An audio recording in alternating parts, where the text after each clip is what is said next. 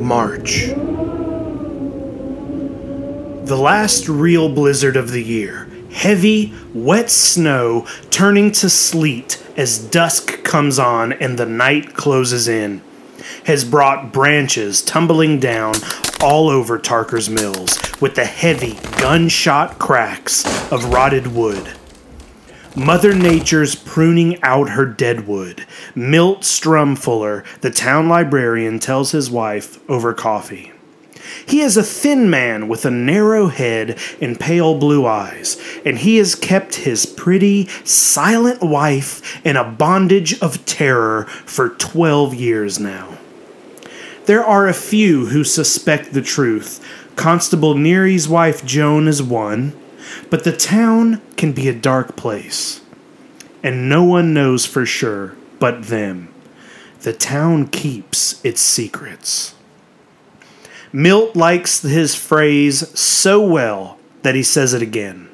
Yup, Mother Nature is pruning her deadwood. And then the lights go out and Donna Lee Sturmfuller utters a gasping little scream. She also spills her coffee. You clean that up, her husband says coldly. You clean that up right now. Yes, honey. Okay. In the dark, she fumbles for a dish towel with which to clean up the spilled coffee and barks her shin on a footstool. She cries out, in the dark, her husband laughs heartily. He finds his wife's pain more amusing than anything, except maybe the jokes they have in the Reader's Digest. Those jokes, humor in uniform, life in these United States, really tickle his funny bone. As well as Deadwood, Mother Nature has pruned a few power lines out by Tarker Brook with this wild March night. The sleet has coated the big lines, growing heavier and heavier until they have parted and fallen on the road like a nest of snakes, lazily turning and spitting blue fire. All of Tarker's Mills goes dark. As if finally satisfied, the storm begins to slack off and not long before midnight, the temperature has plummeted from 33 degrees to 16. Slush freezes solid in weird sculptures. Old Man Haig's hayfield, known locally as 40 Acre Field, takes on a cracked glaze look. The houses remain dark, oil furnaces tick and cool. No linesman is yet able to get up the skating rink roads. The clouds pull apart. The full moon slips in and out between the remnants.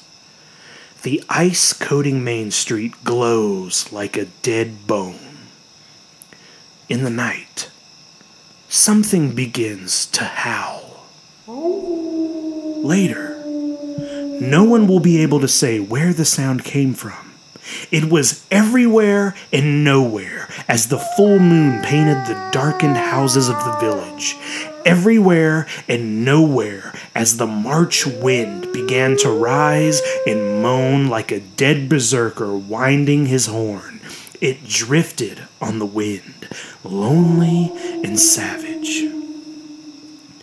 Donna Lee hears it as her unpleasant husband sleeps the sleep of the just beside her. Constable Neary hears it as he stands at the bedroom window of his Laurel Street apartment in his long handles. Ollie Parker, the fat and ineffectual grammar school principal, hears it in his own bedroom. Others hear it as well. One of them is a boy in a wheelchair. No one sees it, and no one knows the name of the drifter the linesman found the next morning when he finally got out by Tarker Brook to repair the downed cables. The drifter was coated with ice, head cocked back in a silent scream. Ragged old coat and shirt beneath chewed open. the drifter sat in a frozen pool of his own blood, staring at the downed lines, his hands still held up in a warding off gesture with ice between the fingers. And all around him are paw prints, wolf prints.